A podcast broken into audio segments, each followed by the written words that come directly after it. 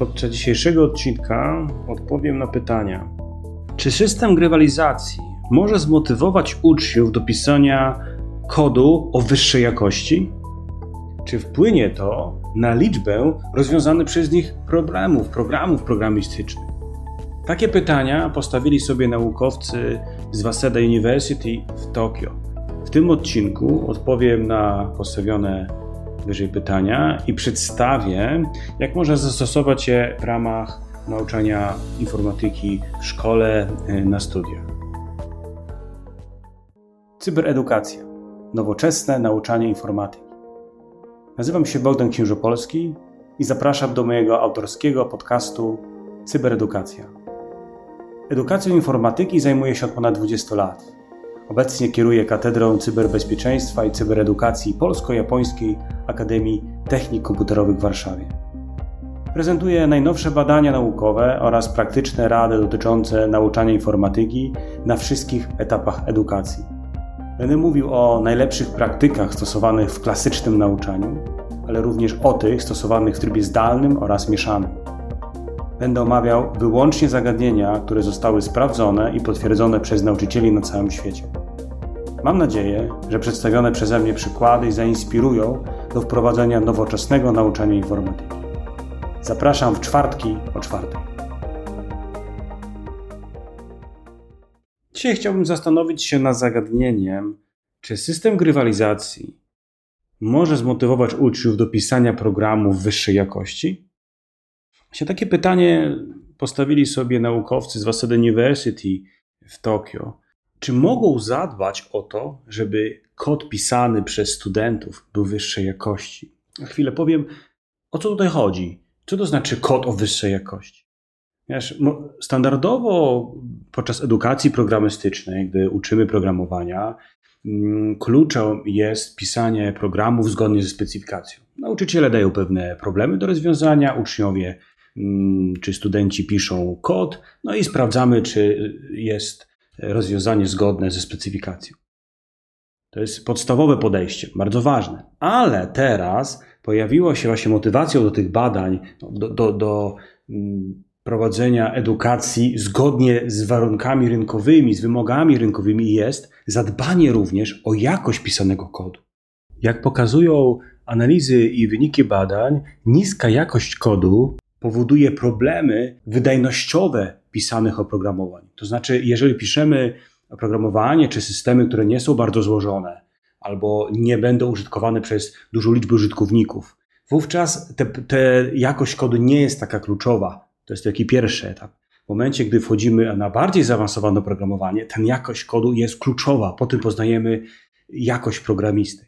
Ale jeszcze badania wskazują to ciekawe, że gdy kod pisany przez programistów jest niskiej jakości, wówczas, wówczas produktywność całego zespołu jest mała. Czyli to wpływa na cały projekt, na całą produktywność całego zespołu programistycznego. Także nie tylko złożoność, ale również produktywność całego zespołu. Dlatego jakość pisanego kodu jest y, bardzo ważna. I teraz pytanie tutaj: w jaki sposób zmotywować uczniów, studentów, żeby poprawiali swój kod taki sposób, żeby jakość tego kodu była wyższa, pomimo tego, że rozwiązali poprawnie zadanie.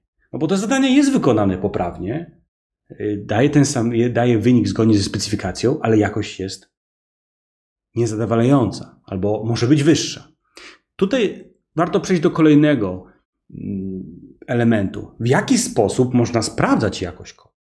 Tutaj znowu różne metryki są stosowane. Dwie takie podstawowe, no i zresztą tutaj użyte, to, są, to jest sprawdzanie liczby linii kodu, czyli jaką liczbę linii kodu potrzebował student, żeby poprawnie rozwiązać zadanie. Ale to jest taka, taka prosta miara. Dużo bardziej złożona miara, która jest najczęściej stosowana, jest tak zwana złożoność cyklomatyczna, czyli cyclomatic complexity z angielskiego, która w skrócie można powiedzieć wylicza liczbę punktów decyzyjnych w programie, czyli ile punktów decyzyjnych e, no, zastosował uczeń czy program w swoim rozwiązaniu. E, I to, co zrobili tutaj, mm, że dodali do sprawdzarki automatycznego sprawdzania kodu moduł, który będzie dodawał również miarę dotyczącą metryki, czyli jakości kodu, czyli sprawdzał ten, ten parametr cyclomatic complexity. Ponieważ no, tutaj znowu warto też zastanowić się, jak dzisiaj sprawdzane są programy uczniów czy studentów. Ja, jak patrzę na pracę nauczycieli na każdym poziomie edukacji i widzę, ile setek linii kodu oni muszą przeczytać. Setki programów, w każdym z dziesiątki czy setki linii kodu. To jest bardzo trudna praca, bardzo żmudna praca, którą muszą wykonywać nauczyciele pod warunkiem, że muszą to robić ręcznie.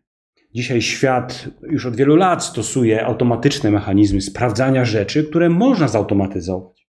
Więc takie zwane automatyczne sprawdzarki. No w tym przypadku tutaj e, wprost naukowcy mówią, że Waseda University w Tokio mają swoją własną sprawdzarkę na całym właśnie uniwersytecie, którym sprawdzali poprawność kodu, czyli na dane wejście mamy konkretne wyjście, podstawowe parametry. W tym przypadku dodali właśnie jeszcze jakość kodu. Czyli jakość kodu, czyli była ta metryka CC, e, określana, czyli Cyclomatic Complexity, czyli poprawność i jakość kodu. To, co jest jeszcze podkreślane w tego typu rozwiązaniach, co jest kluczowe, że uczniowie, studenci otrzymują natychmiastową informację zwrotną. Po pierwsze na temat poprawności kodu, ale i jego jakości. Czyli automatycznie nie musi czekać, aż nauczyciel sprawdzi. To oczywiście jest czas, który wymagany jest, żeby nauczyciel to zrobił. Jednocześnie warto zwrócić uwagę na nauczyciela, który i tak jest przeciążony. Cały świat mówi o tym, że nie mamy nauczycieli informatyki na każdym poziomie edukacji. Nie mamy ich i, i ponieważ coraz więcej chcemy wprowadzać informatyki, blokadą jest właśnie nauczyciel, ponieważ ich nie mamy. I w momencie, w którym y, obciążamy nauczyciela takimi zadaniami, które są powtarzalne, możemy zautomatyzować, znacznie zmniejszamy motywację samego nauczyciela, ale przede wszystkim mogą być ten czas, który mógłby poświęcić na bycie bliżej ucznia. Ale wróćmy do tego badania, czyli dodali tą metrykę jakości kodu. Przeprowadzili eksperyment, to był krótki, prawdę mówiąc, sześciotygodniowy eksperyment. Wprowadzony został w ramach kursu CS2, czyli co mówimy dwa, to są tak jakby ten drugi język programowania. Czyli to było programowanie w języku C. Studenci w tym przypadku wcześniej mieli CS1, czyli już mieli kurs programowania, czyli już umieli programować, te podstawy poznali. To była grupa mała, ale 35 studentów i część podzielona na dwie nierówne części, no bo mamy 35. Jedna z nich miała ten system standardowej oceny bez miary jakości kodu, a druga miała z jakością kodu. I w tym przypadku, oprócz tego, że ta miara została wprowadzona, to dodano tablicę rankingową.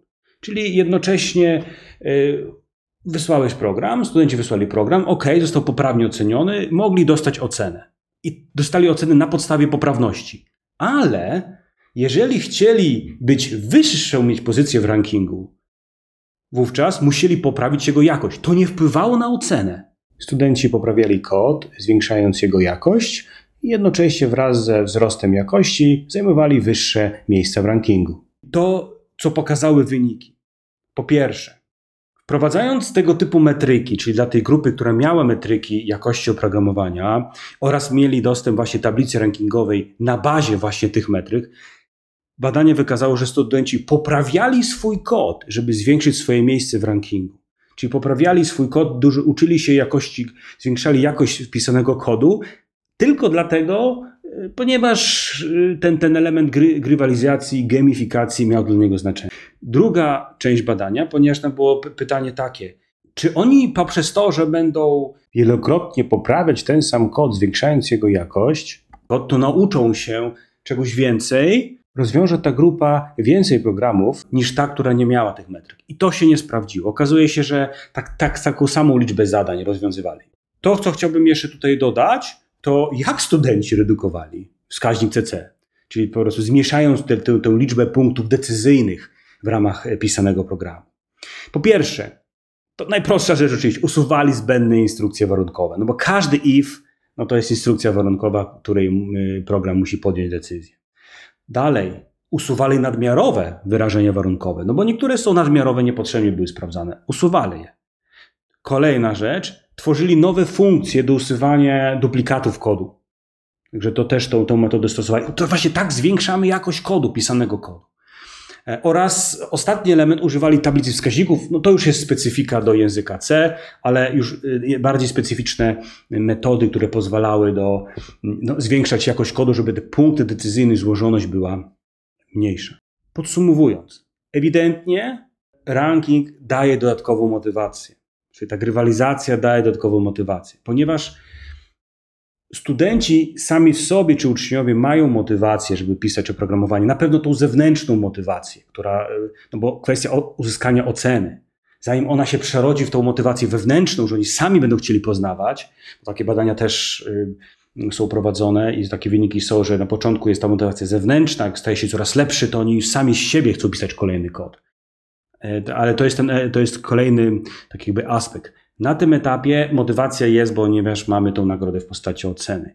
Ale możemy stosować dodatkowe elementy, tak jakby rankingi, tablice wyników, po to, żeby zwiększyć motywację, dać dodatkowy czynnik motywujący, tak jak w tym przypadku, który motywował ich, żeby nauczyli się umiejętności, tak jakby obok, w tym przypadku, żeby pisali ten kod nie tylko poprawny, zgodny ze specyfikacjami zadania, ale również, żeby jakość tego kodu była większa. Ostatnie zagadnienie, które chciałbym tutaj poruszyć, dotyczy, jak możemy to zadbać, jak możemy rozwinąć te umiejętności pisania dobrej jakości kodu, jak rozwinąć te umiejętności pisania dobrej jakości kodu wśród uczniów i studentów. Na pewno, to pokazuje te badania i inne, wprowadzić do nauczania system automatycznego sprawdzania programów. To jednak we wszystkich konkursach międzynarodowych i algorytmicznych E, szczególnie algorytmicznych, tego typu sprawdzarki są używane. W szkołach, w niektórych szkołach również mamy takie stosowanie. Na uniwersytetach, no na świecie jest to coraz bardziej powszechne, że mieć system automatycznego sprawdzania. Dlaczego o tym mówiłem właśnie wcześniej? Ale kluczowa rzecz, szybka ocena i odciążamy mocno nauczycieli od takiej powtarzalnej pracy. Warto zwrócić uwagę, czy w ramach wykonywanej oceny system określa jakość napisanego kodu. Czyli, że użyjemy sobie y, automatycznego systemu sprawdzania. Mamy dwie drogi, za chwilę o tym powiem, albo sami napiszemy sobie taką sprawdzarkę, albo kupimy, wykupimy dostęp do takich systemów, które, które już są gotowe. Warto zadbać, żeby jakość kodu, choćby tą miarą lub innymi miarami, była uwzględniona e, w tym systemie. Kolejny element tablica rankingowa. Grywalizacja zwiększa motywację uczniów. Na początku zwiększa motywację zewnętrzną poprzez zwiększenie ich pozycji w rankingu, ale następnie ona przeradza się w motywację wewnętrzną. Teraz pytanie, jak możemy to wprowadzić w szkole czy na uniwersytecie? Możemy w ramach własnych zasobów utworzyć zespół programistów, którzy sami napiszą taki system. Lub możemy korzystać z gotowych systemów, y, które są stosowane na rynku. No i teraz, jeżeli sami wytworzymy taki system, to na pewno koszt utworzenia jest wysoki, koszt utrzymania jest wysoki, ponieważ ten system no, różnie działa, nie zawsze bezawaryjnie, trzeba utrzymywać osoby, które albo mieć w projekcie osoby, które pewne poprawki dodadzą, pewne funkcjonalności dodadzą. Plusem na pewno są mniejsze koszty miesięczne, ponieważ te koszty są, no bo to jest nasz system, utrzymanie nie jest takie drogie miesięczne, ale jest to późny start, ponieważ napisanie takiego systemu no, zajmuje na pewno sporo czasu, w zależności od zasobów, no 6-12 miesięcy to jest tak minimum. System zewnętrzny, oczywiście większe koszty miesięczne w stosunku do własnego rozwiązania. W przypadku systemów zewnętrznych no, szybkość wdrożenia jest praktycznie natychmiastowa, z dnia na dzień. Jednym z takich systemów, które są dostępne. Na rynku jest system wytworzony przez firmę CyberSkiller. To rozwiązanie pozwala wdrożyć w szkole system automatycznego kontroli, automatycznej kontroli kodu i wiele innych rozwiązań dotyczących nauczania informatyki w szkole i na uczelni. Odpowiadając na główne pytania postawione na początku odcinka, można stwierdzić, że warto pomyśleć o grywalizacji i warto wprowadzać do oceny jakość pisania kodu ponieważ to zwiększa umiejętności osób uczących się, czy to są uczniowie, czy studenci, a tym samym zwiększa ich wartość już na rynku albo w przyszłości na rynku pracy. Dziękuję za uwagę i już dzisiaj zapraszam na kolejny odcinek podcastu Cyberedukacja w czwartek o czwartej. Do usłyszenia.